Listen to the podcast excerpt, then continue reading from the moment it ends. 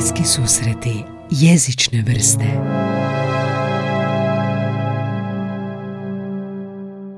Dobar dan i dobrodošli u novu epizodu podcasta Bliski susreti jezične vrste. I to u trećoj godini podcasta, evo sad je pošlo tri i pol godine od prve epizode i vidimo da nas otkrivate, imamo novih e, slušatelja, pretplatnika koji tek otkrivaju stare epizode i ovoga možda sad prvi poslušaju jednu novu.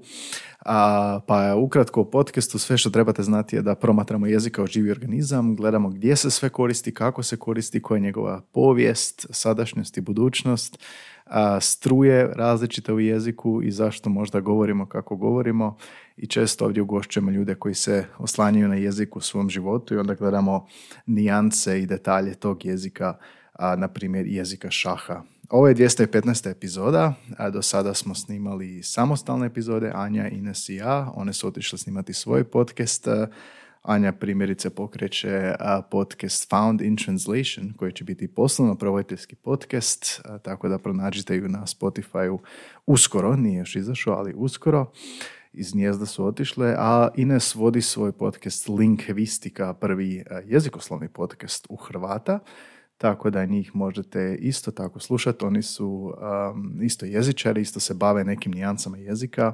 To mi je sad nova riječ, nijanca.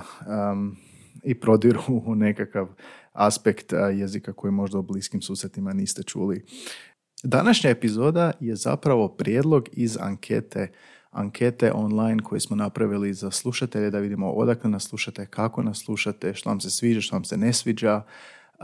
I bilo je jedno polje, predložite temu ili gosta i zahvaljujući tom polju ovdje je bilo jedno deset gostiju i zahvaljujući u tom polju predloženim temama ovdje smo obradili jedno 5-6 tema koji se inače možda sami ne bi sjetili, tako da zaista vam hvala na tome.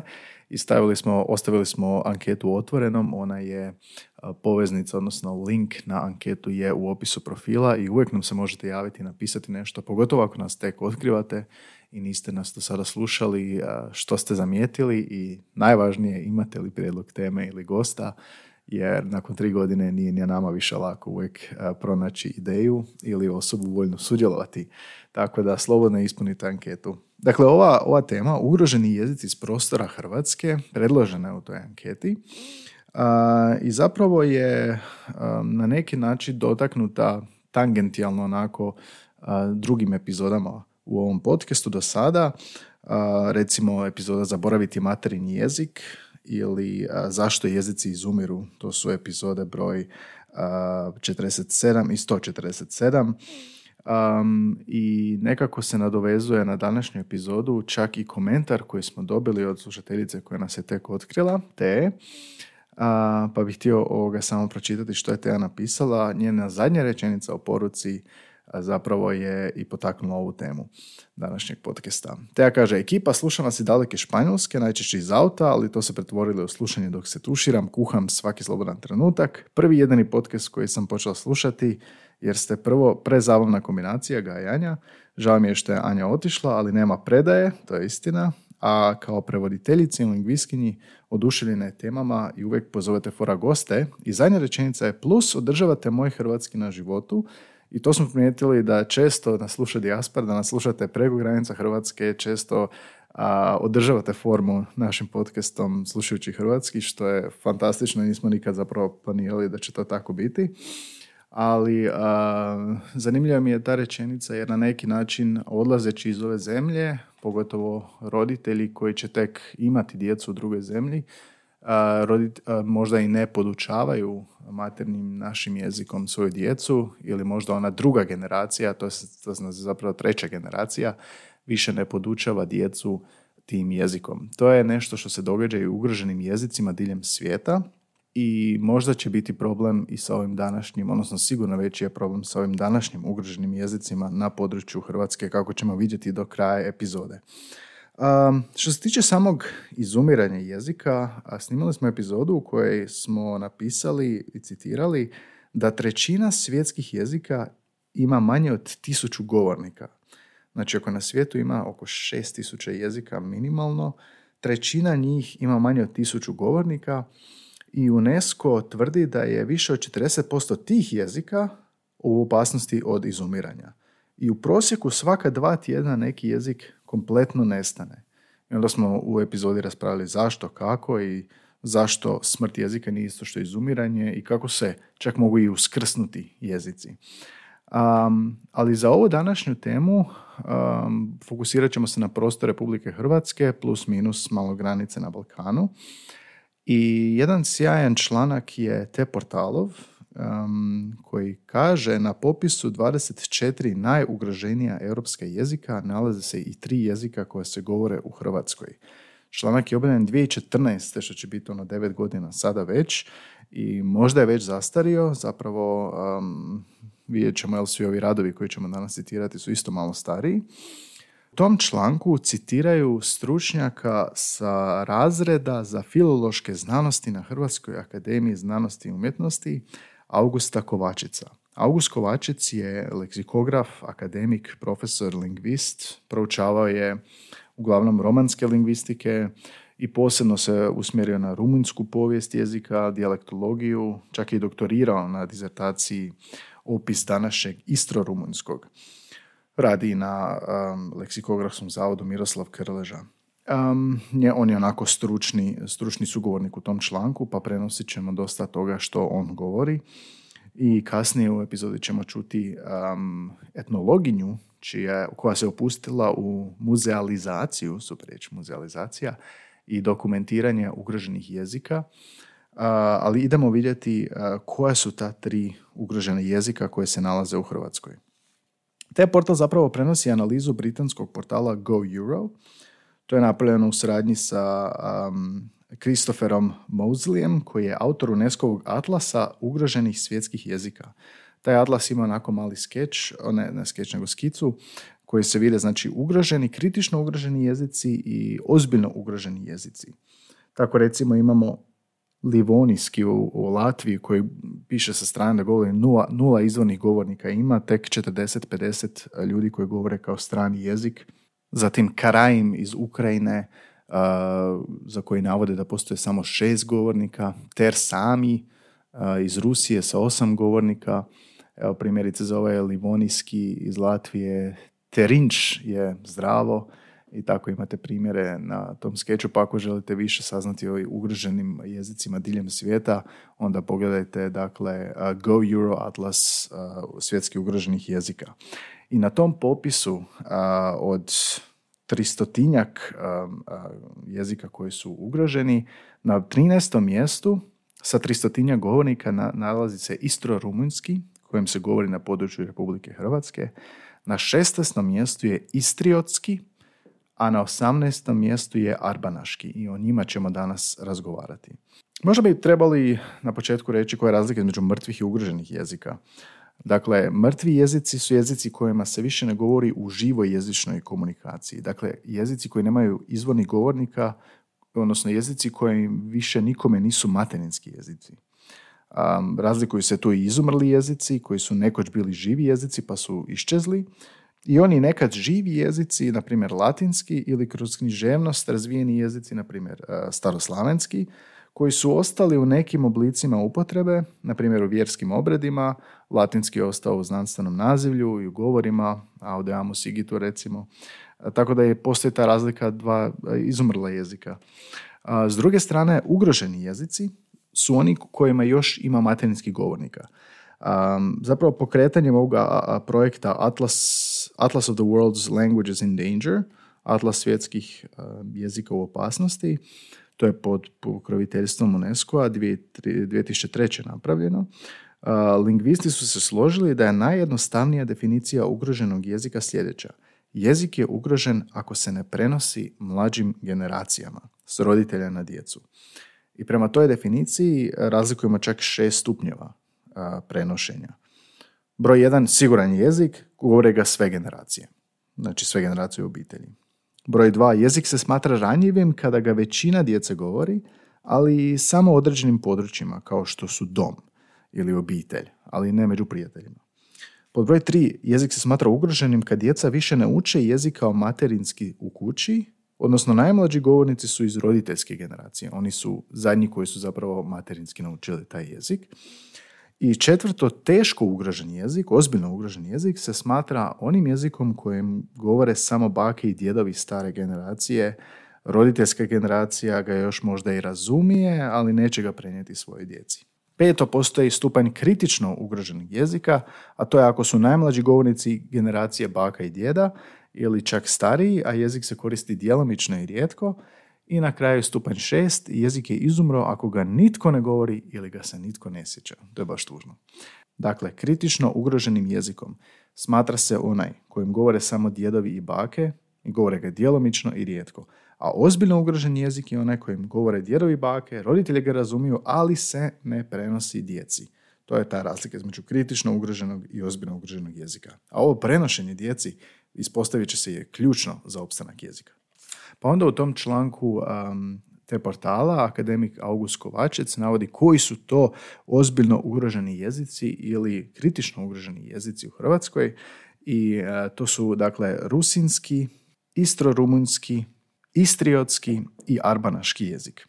Idemo malo sagledati kakvi su to jezici, gdje se govori njima, zašto su ugroženi, koliko ima govornika i koje su im nekakve značajke, na što oni, kako oni zvuče, čućemo i kako zvuče u ovom podcastu. Prvi je rusinski, zvuči vam kao ruski, to je slavenski jezik. Klasifikacija tog jezika je malo sporna, lingvisti baš nisu usuglašeni, piše enciklopedija HR. Um, neki ga smatraju istočno-slovačko narječje ukrajinskog, drugi ga smatraju prelaznim ukrajinskim govorom koji je pretrpio istočno-slovački utjecaj, no bilo kako bilo. U Hrvatskoj ima 2337 Rusina i većinom su u istočnoj Slavoniji. U Vukovaru ih ima 924, u, u Mikluševcima, to je između Vukovara i Tovarnika, oko 493, ali zanimljivo da je to 73% stanovništva tamo. U Petrovcima, nešto u Starim Jankovcima, Piškorevcima, Andrijevcima, Andrijaševcima, u Gunji također. Ima ih i u Zagrebu, Vinkovcima, Osijeku, Županju, u Rijeci, ali im puno manji broj. Enciklopedija HR piše da su brojne teorije o porijeklu Rusina i njihovih jezika, imena jezika i sve ostale veze sa ostalim slavenskim jezicima, osobito ukrajinskim, i brojne su teorije koje razmatraju zašto su uopće Rusini došli u ove krajeve i jesu li prije dolaska postojali kao jezična zajednica. Smatra se negdje da su 1831. došli u Hrvatsku i strašno me zanimalo kakav je to jezik, e, strašno me zanimalo čuti taj jezik i srećom na YouTube možete pronaći sve od e, kako zamijeniti lanac na biciklu do pokrenuti podcast, a isto tako i kako zvuči rusinski. Pa ćemo poslušati sad kako zvuči rusinski. U videu, odnosno za vas audiju, čućete Ivana, on govori panonski ruski, ovo navode u opisu videa, panonski e, rusinski, koji je zapravo varijetet rusinskog kojem se govore u Hrvatskoj i Srbiji. I definiraju ga tu u opisu kao slavenski jezik, a čim čujete prepoznaćete to slavensko u njemu. Neke stvari nas jako podsjećaju na naš jezik, na srpski jezik i zanimljivo je da je rusinski jedan od službenih jezika u Vojvodini. Moje ime je Ivan Kanjuh, ja rusnak z Novovo Sadu, studiram istoriju na univerzitetu u Novim Saze, Robil som jak novinara, teraz som aktívny u Ruským kultúrnym centru tu u Novým Sade. Keď slovo o pačvansko-srímských Rusnácoch, odnosno o panonských Rusnácoch, ktorí žijú na teritorii Republiky Srbiji i Horvátskej, Możemy powiedzieć na początku, że nas jest bardzo mało, jedna skolo e, 16 tysięcy. I to, to, co możemy powiedzieć, że my, naród po, e, po pochodzeniu, e, wostočno-slavijanski naród, a Zvuči mi kao naš jezik s malo primjesima ruskog. Neko je u komentarima ispod videa i napisao totalno zvuči kao miks slovačkog, ukrajinskog, srpsko-hrvatskog i malo dašak poljskog. I neko drugi predlažu u komentarima da bi trebalo poučavati, podučavati kao slavenski lingua franca. Mislim da onaj prvi dio smo razumjeli, jel da studiram na novom, studiram na univerzitetu u Novom Sadu.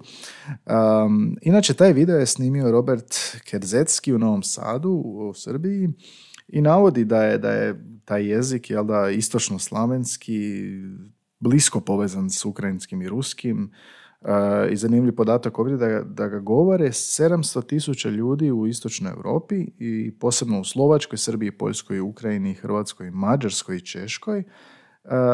I da je to nekakav jezik predaka Rusina koji su potomci slavensk, Slavena koji su se naselili na istočnim Karpatima u kasno ovoga antičko doba, tako da eto to je jedna teorija odakle i onako kao neka manjina, slavenska manjina.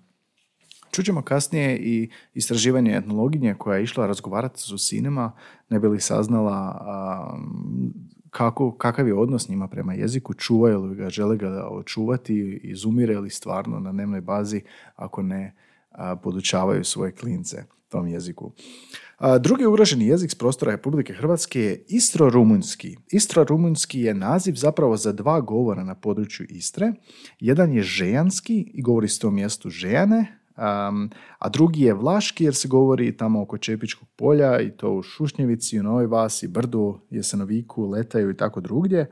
E, I govori su međusobno razumljivi i osnovna razlika je u tome što u žejanskom govoru ima dosta kroatizama, dok je u vlaškom više talijanizama.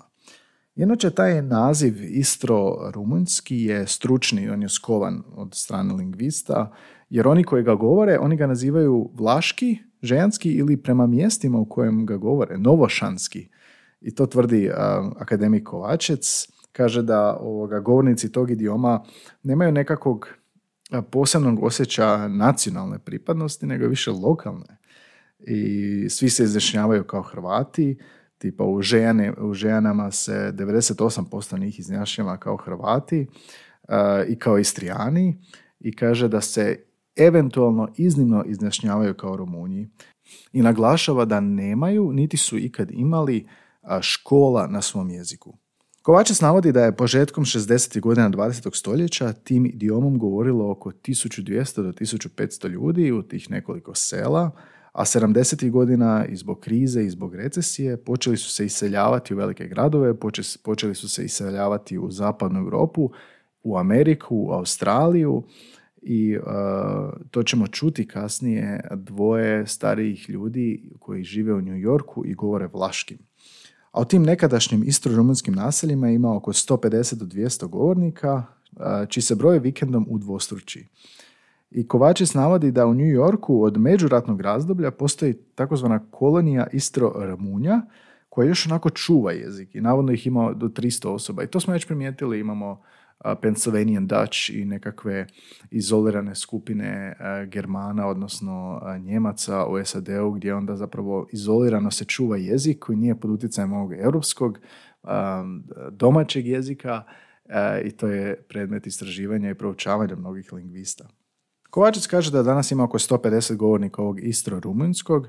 To su ljudi srednje dobi, starije dobi, djeca ga uopće više ne govore. Um, sami govornici, kao što smo rekli, ga ne nazivaju tako. Um, lingvisti su ga, kaže Kovačec, nazvali jer ti govori potječu iz rumunskog jezika i vjerojatna je genetska srodnost s tim jezikom i vjerojatna je srodnost sa izumilom veljotskim jezikom otoka Krka, navodi Kovačec. Um, ne bi li čuo kako zvuči taj jezik koji me totalno iznenadio i ništa, slušajući jezik ništa ne razumijem, ni malo. Uh, pronašao sam video uradak Tomislava Krasneca. On je novinar jutarnjeg lista, ako sam dobro shvatio, koji je posjetio New York i snimio govornike ovog jezika. I on sam kaže, i tamo u opisu videa piše, da u New Yorku danas živi više izvornih govornika istro-rumunskog jezika nego što ih živi u selima u Istri, dakle tog vlaškog i ženskog. I u tom videu su dvoje govornika vlaškog. Brat i sestra, Franka Jelovčić i Pepo Jelovčić. Čućete sad kako taj jezik zvuči, vjerojatno ako niste iz Istre ili nemate kontakt s tim jezicima, nećete puno razumjeti, ali u Franka i Pepo, njen brat, govore o tome kako su došli u SAD, kako im je u početku bilo, pa idemo čuti. che naverit nafosoli grumbodo clanconoscut norodu scilocu e pocle vai kai mai dire nego cunanco le lucrat cu pemintu cu iardele vai drugoi se sa živit nego onša veritam familia cu patru celioați fostam tot scupa prvi vojni odpravitam și cu heitam și poclan mesan lucru Kaže autor eh, videa da je um, New York Times objavio neku reportažu o jezicima, o ugroženim svjetskim jezicima koji samo još postoje u New Yorku. Uh, I pošto je New York takav grad, ovo je u Queensu, ovi žive u Queensu, kaže da u Queensu se nalaze ljudi koji govore vlaški i e, da, je, da ih je više naravno nego u Istri. Kako, kao nekakve vremeplov, ne, ne vremeplov, nego nekakva boca zatvorena sa nekom uspomenom iz određenog vremena, poslana preko oceana i neko je našao na plaži. A Franka, ovo što ste čuli, E, govori o tome kako nisu nikog poznavali kad su došli. E, znam to zato što ima titlovi, inače ne bi znao. Kaže su tu već 45 godina i kaže da ima puno rodbine ovdje, susjeda, prijatelja i to iz Dalmacije da su tu.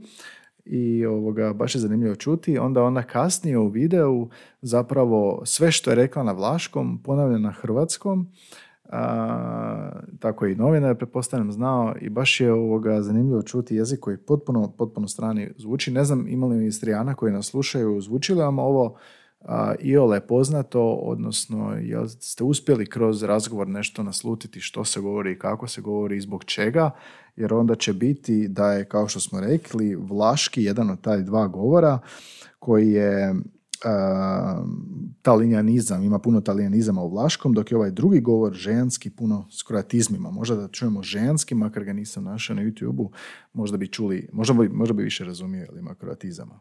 U svakom slučaju, jako su slatki u videu, jako je zanimljivo promatrati kako je neki govor očuvan. I naravno, njih dvoje su um, već odmakle dobi i um, nema, nažalost, u video informacije učili djecu, ali pretpostavka je da ne e, podučavaju djecu dalje tim jezikom, zato je ugrožen.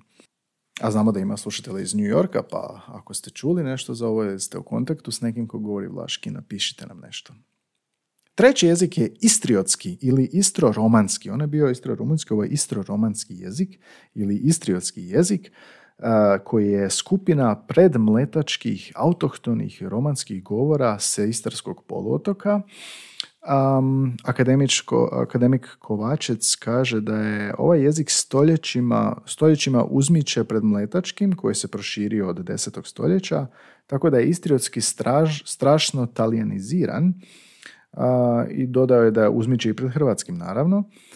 Istriotskim se govore na takozvanom jezičnom otoku na jugu Istre. Sačuvali su ga u šest mjesta i to u Rovinju, Vodnjanu, Balama, Fažani, Kližani i Sišanu, Šišanu, iako su u prošlosti bili rašireniji, pa se nekako ovaj otok još čuva. Njegovi govornici nemaju, ističe akademik e, Kovačec, nemaju nekakvog posebnog nacionalnog osjećaja, te se od reda izrašavaju osjećaju kao italijani. A njihove su škole, od kad koji postoje, na talijanskom jeziku. Kaže da je teško reći koji je broj govornika, teško je dati pouzdane podatke, jer su svi gotovo dvojezični, ali istriotski, italijanski ili čak trojezični, istriotski, talijanski, hrvatski. I procjenjuje, kaže da ima nekoliko desetaka aktivnih govornika istriotskog i još nekoliko stotina ljudi koji taj jezik razumiju i djelomice se mogu s njim služiti, ali nisu um, možda im nije to materinji, odnosno i prvi jezik i nisu aktivni govornici.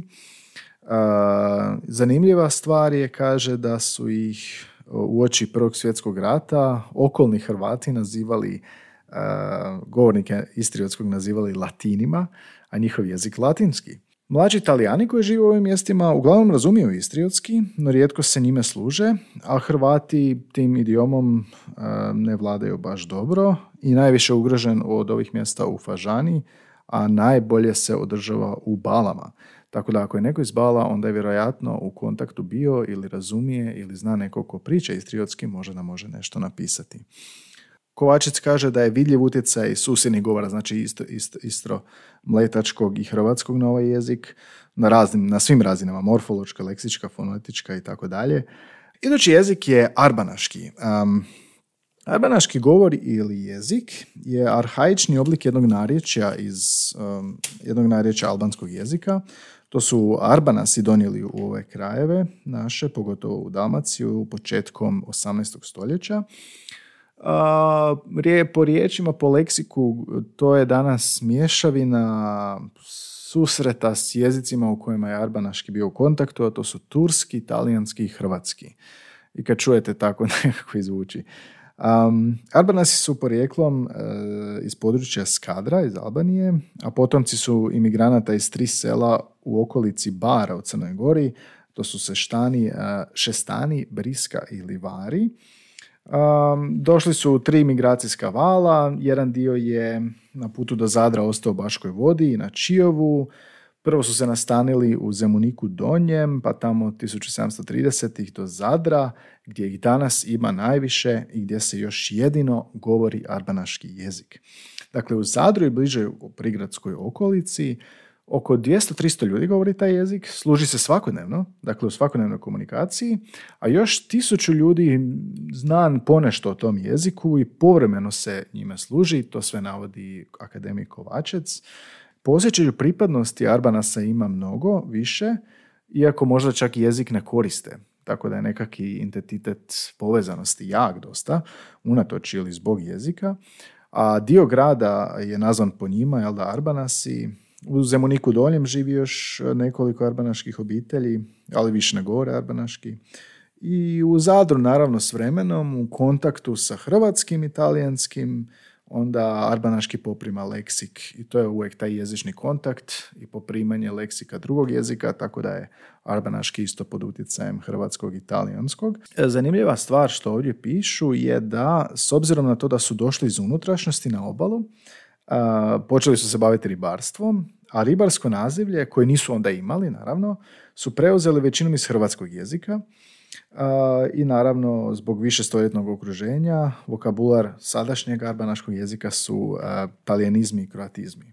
Na youtube nema baš kao za ove prethodne ugrožene jezike, ima dosta nekih pjesama, nema baš onako jasnan, ne, nekakav jasan segment u kojem bi smo prepoznali ili neki intervju, ali imamo neke recitacije, idemo čuti recitacije, osjećam se kao DJ na radio opet, kao za božićnu epizodu, ovo je arbanaški jezik.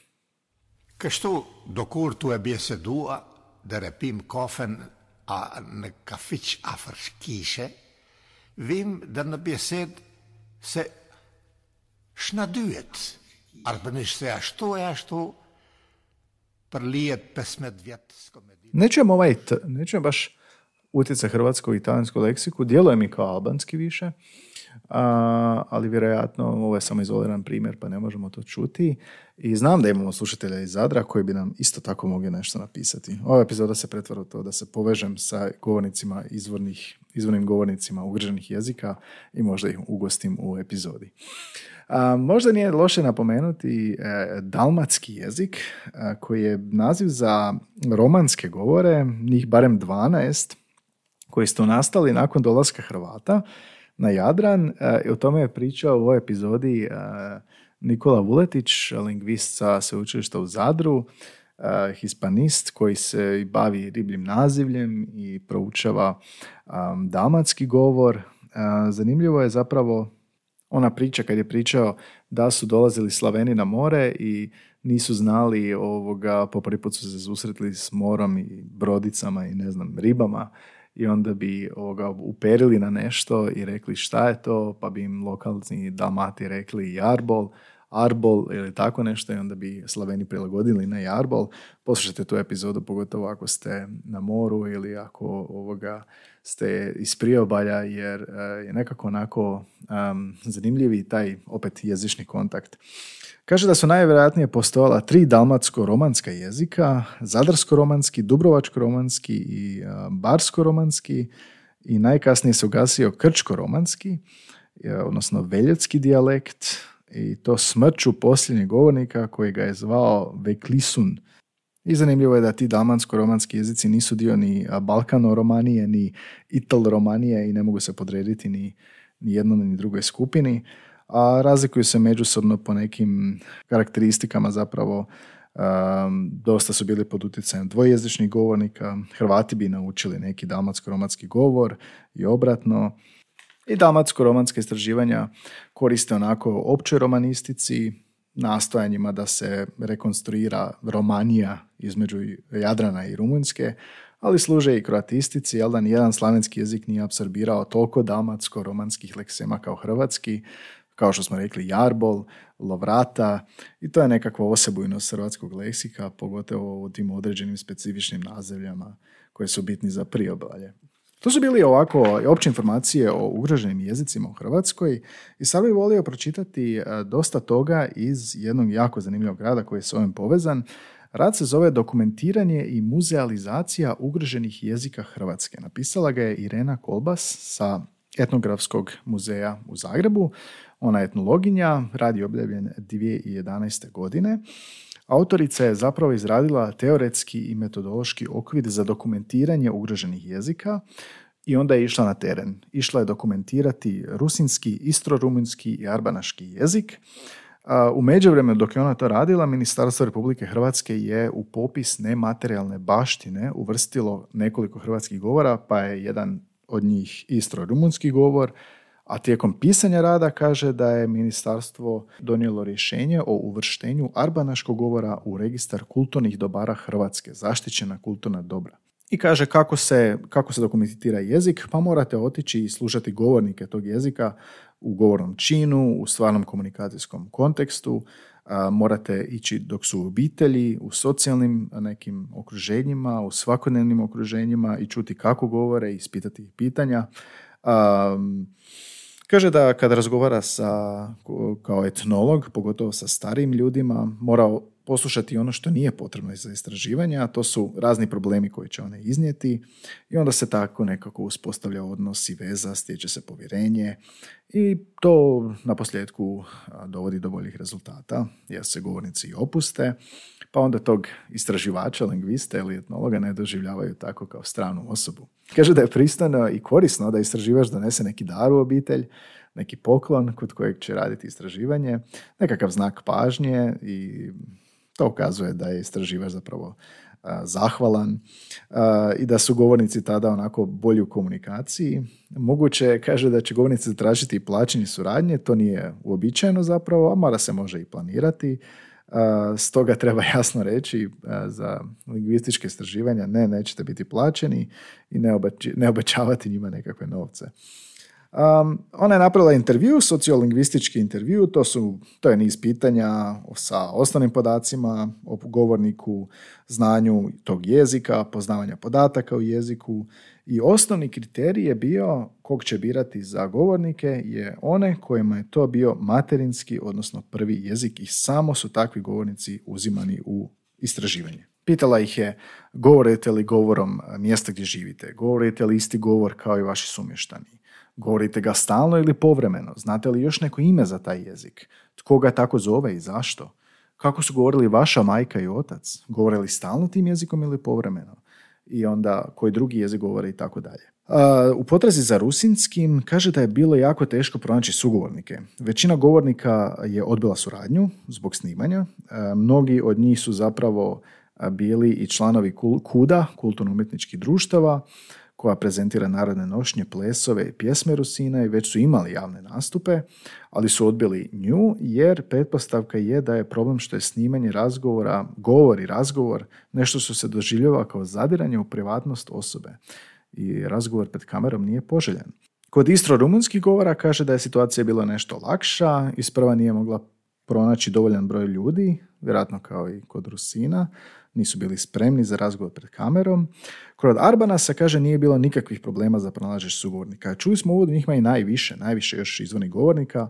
Kaže da je um, vjerojatan razlog bio i to što je osoba koja je bila veza za suradnju član njihove zajednice rodom iz Arbanasa i presudna je bila i činjenica da je više puta i sama i bila u Arbanasima i obiteljski čak i povezana i onako kao bilo jako opušteno snimanje i govornici su bili izrazito opušteni i spontani razgovor je bio osiguran. Evo sad nekih zaključka iz njenog da preskočimo ono, cijelu metodologiju. Zaključi iz njenog istraživanja kaže da što se tiče rusinskog u, u Mikloševcima djeca uče rusinski u školi uz učiteljicu koja je završila studij rusinskog jezika i književnosti u Novom Sadu. To je jedini fakultet u ovim krajevima na kojem postoji zaseban studij rusinskog jezika. I uh, učiteljica Marija Homa rekla je, koja je bila jedna od sugovornica za istraživanje, rekla je da je to jedini fakultet na svijetu na kojem se uči bačvansko-sremski dijalekt rusinskog jezika. I zahvaljujući toj mladoj učiteljici su uspjeli skupiti i odgovarajuće govornike i svi su bili spremni. Što tiče govornika istro-rumunskog jezika, snimani su dva sela koje smo već naveli, u Žejanima i Šušnjevici, Rad je protekao bez problema, a govornici Arbanaškog su bili spremni razgovarati tvrdi i više nego što je bilo potrebno za snimanje. Kaže, razlozi su najvjerojatnije mentalitet, temperament i poznavanje etnologinje. Kaže da Arbanasi, da mnogi danas, pogotovo stariji, tečno govore talijanski, pa se zapravo može reći da su većina njih, većina starijih govornika trilingvalni. Stari ljudi govore naravno hrvatski, talijanski i arbanaški. A mladi su više bilingvalni jer govore hrvatski ili talijanski, a rijeđe hrvatski i arbanaški, dok najmlađi govore samo hrvatski. To je taj primjer gubitka kroz treću generaciju. E, pokazuje se da zapravo taj termin materinski nije baš primjeren jer mnogim je majkama tih mladih Arbanasa materinski jezik zapravo arbanaški ili talijanski, a djeca opet govore hrvatski ili talijanski. Najmlađi govornik kojeg je našla je Mihovil Modrinić, 28-godišnjak. E, Kaže da ne razumije govor zadarskih Albanaca, tek pokoju riječ, dok Albanci razumiju njegov arbanaški govor. Kažu mu Albanci da ljepše govori od njih, jer prepoznaju neki stari govor koji smatraju boljim, Smatraju ga starinskim, smatraju ga nekim očuvanijim oblikom jezika i Mihovil ne zna hoće li nastaviti prenositi arbanaški. Kaže da je vjerojatno mala, nema vršnjaka s kim može zapravo razgovarati na tom jeziku i 28 godina, to je 2011. godina, kaže da je moguće da je on posljednji govornik arbanaškog jezika. Sve ona njih pitala eh, kod svih ovih ugroženih jezika što vi mislite o problemu izumiranja tog vašeg jezika i kaže da su imali dosta toga za reći. E, većina govornika je izrazila zabrinutost. Zapravo, većina tih govornika nije iz raznih razloga učila svoju djecu taj njihov materinski jezik. Mm, razlozi su dakle ženitbom za Hrvate ili Hrvaticu. Dijete je učilo samo, samo hrvatski jezik, u okruženju je hrvatskih govornika, učenje bilo kojeg drugog jezika se činilo suvišno i nepotrebno. Jedan od drugih zaključaka je da je kod Arbanasa koji su 47. bili pod talijanskom upravom, zapravo talijanski bio taj jezik koji su djeca učila jer je on bio za širu zajednicu. I onda ih je pitala kao, ok, pa imamo tu društvenu superiornost hrvatskog, odnosno talijanskog jezika, pa je onda vaš jezik vrijedi manje ili se manje cijeni? Kaže da su svi govornici gotovo sa čuđenjem ili zapanjenošću rekli ne, to nije istina. Neki recimo rusinski govornici ne smatraju da im jezik nestaje uopće jer imaju još dovoljno govornika i jer ga djeca uče u školi, kao što smo vidjeli za isto rumunjski. Um, ova Marija Homa, profesorica iz Mikluševaca, kaže da je prije stotinu godina još prognoziran nestanak rusinskog, ali dan danas se još uče u školi, govore ga djeca, iako priznaje da je sve manje. I opet, ono, ako djeca uče, onda se prenosi. Govornici istro-rumunskih jezika svjesni su nestani svog govora, žale zbog toga, istaknuli su da djelovanje televizije i medije utječe na nestanje jezika. Dakle, nema nekakvog televizijskog programa koji bi bio na tom materinskom jeziku. I djeca sve manje provode zapravo vrijeme gledajući televiziju, ona im postaje kao zabava ili sa strani jezik čuju na domaćoj televiziji samo hrvatski jezik. Čak su rekli da se djeca znaju sramiti tog svog govora jer ga ne susreću medijima. Nema niko ko zapravo govori to u nekakvom nositelju medija. A Mauro Doričić iz Žejana navodi kako se kao dijete on sramio svog žejanskog govora, ali je s godinama shvatio, kao i mnogi njegovi vršnjaci, da je jezik bogatstvo, a ne sramota. Pa je lijepa rečenica. Govornici Arbanaškog su svjesni isto tako nestajanja, žale za time, pogotovo oni stariji. društvo Zadarskih Arbana se pokrenulo dvije desete teče Arbanaškog jezika zbog te neke svjestosti o potrebi o očuvanju, ali opet na teče su dolazili stariji ljudi, njih tridesetak, a mladi nisu imali interes. A nažalost to je tako. I na kraju nekim zaključcima ona govori da da se zaključiti da to su trendovi što se događa sa svim svjetskim jezicima, koji su mali, čiji broj govornika opada, materni, materini govornici nestaju i postoje inicijative da se očuva jezik, ali nema potrebe. Na kraju, u zaključku njenog istrpnog i zaista fascinantnog rada, etnologinja tvrdi jezik jedino može opstati ako djeca od vrlo malih godina uče jezik od svojih roditelja, da ga usvajaju u djetinstvu, jer je to od prvorazredne važnosti za očuvanje jezika. S tim se zapravo mnogi lingvisti ne slažu, smatraju da tečevi jezika se mogu držati ili da se može uskrsnuti izumiruće jezike, ali jedini koji je to napravio uspješno, vidjeli smo u epizodi zašto jezici izumiru, je suvremeni hebrejski. E sad, to je više splet jako dobrih okolnosti. A kod ova tri jezika koje su dokumentirali, e, naših na području Hrvatske prepoznaje se proces odumiranja. Govore ga samo još stariji ljudi, stanovništvo srednje dobi sve manje, djeca iznimno ili razumiju pokoju riječ, Negdje je bolje s rusinskim jer se još uči u školi, iako kao nekakav dodatni izborni predmet. U slučaju istro-rumunskog puno bolje se održava u dijaspori, veći broj govornika je izoliran tamo u New Yorku, u Queensu u dijaspori. Jezik dijaspore zapravo bi isto trebalo onda dokumentirati i malo više istražiti, možda neko vas radio to, gdje je takvih primjera gdje je izoliran govor koji je um, udaljen od mjesta gdje je nastao.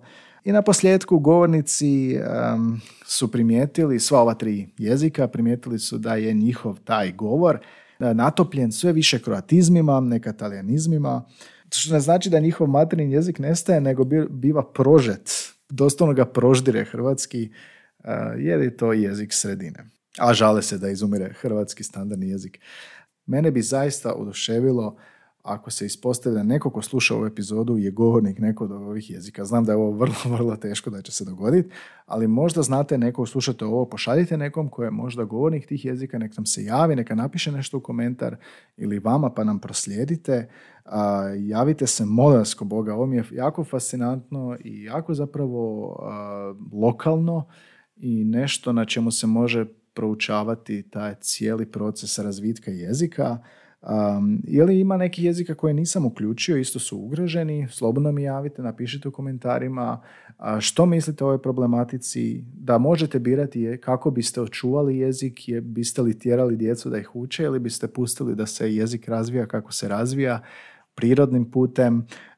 Znam da imamo i dosta slušatelja u dijaspori, kao što smo čuli te na početku, koji su možda već druga generacija ili treća generacija, pa im hrvatski možda predstavlja za njih ugrožen jezik, a pogotovo ako imaju neki lokalni govor. Javite nam se i recite što mislite i bit će mi drago. A na YouTube možete pronaći sve ove govore, ima dosta isičaka i ako vas zanima, sigurno je nešto što je dobro za čuti. Eto, toliko ovoj epizodi, dakle, od izumirućih jezika svijetu uh, na prostoru Hrvatske su istro-rumunski, istriotski i jezik zadarskih arbanas, odnosno arbanaški. Uh, I ovo je podatak iz 2014. što znači da danas je možda situacija gora, a možda i bolja, pa ako imate nekakve novije informacije, slobodno napišite. Ovo su bliski susreti jezične vrste. Hvala što ste slušali, hvala što se preplaćujete, što lajkate, što šerate, što komentirate. Volimo kad se javite u opisu, odnosno na Spotify na dnu ove epizode imate poseban obrazac koji vas pita što mislite o ovoj epizodi. Privatno ili javno možete poslati i bit će mi drago čuti povratne informacije. Uvijek anketa je u opisu ove epizode također. Naša web stranica Link3 kosacrta bliski susreti sa medijskim istupima, intervjuima, um, najnovim epizodama, portalima gdje god smo izašli i platformama gdje god izlaze naše epizode, isto tako i kontakt obrazac. I na posljedku, ako vam se sviđa što radimo i kako radimo već tri i pol godine, um, donirajte nam za kavicu. Imamo sustav donacije za kavicu, buymeacoffee.com, kosa crta bsjv i ovoga već od 2 eura nas možete financijski podržati i zahvaliti nam na radu, jer volimo vaše uši, ali volimo i vaš novčanik i pomoći će nam platiti režije, pretplatu, hosting, struju, vodu i tako dalje, što nam je potrebno. A, ja sam Gaja, ovo su bliski susreti jezične vrste, prvi hrvatski podcast o jeziku. Čujemo se idući tjedan s gostom, glazbenikom.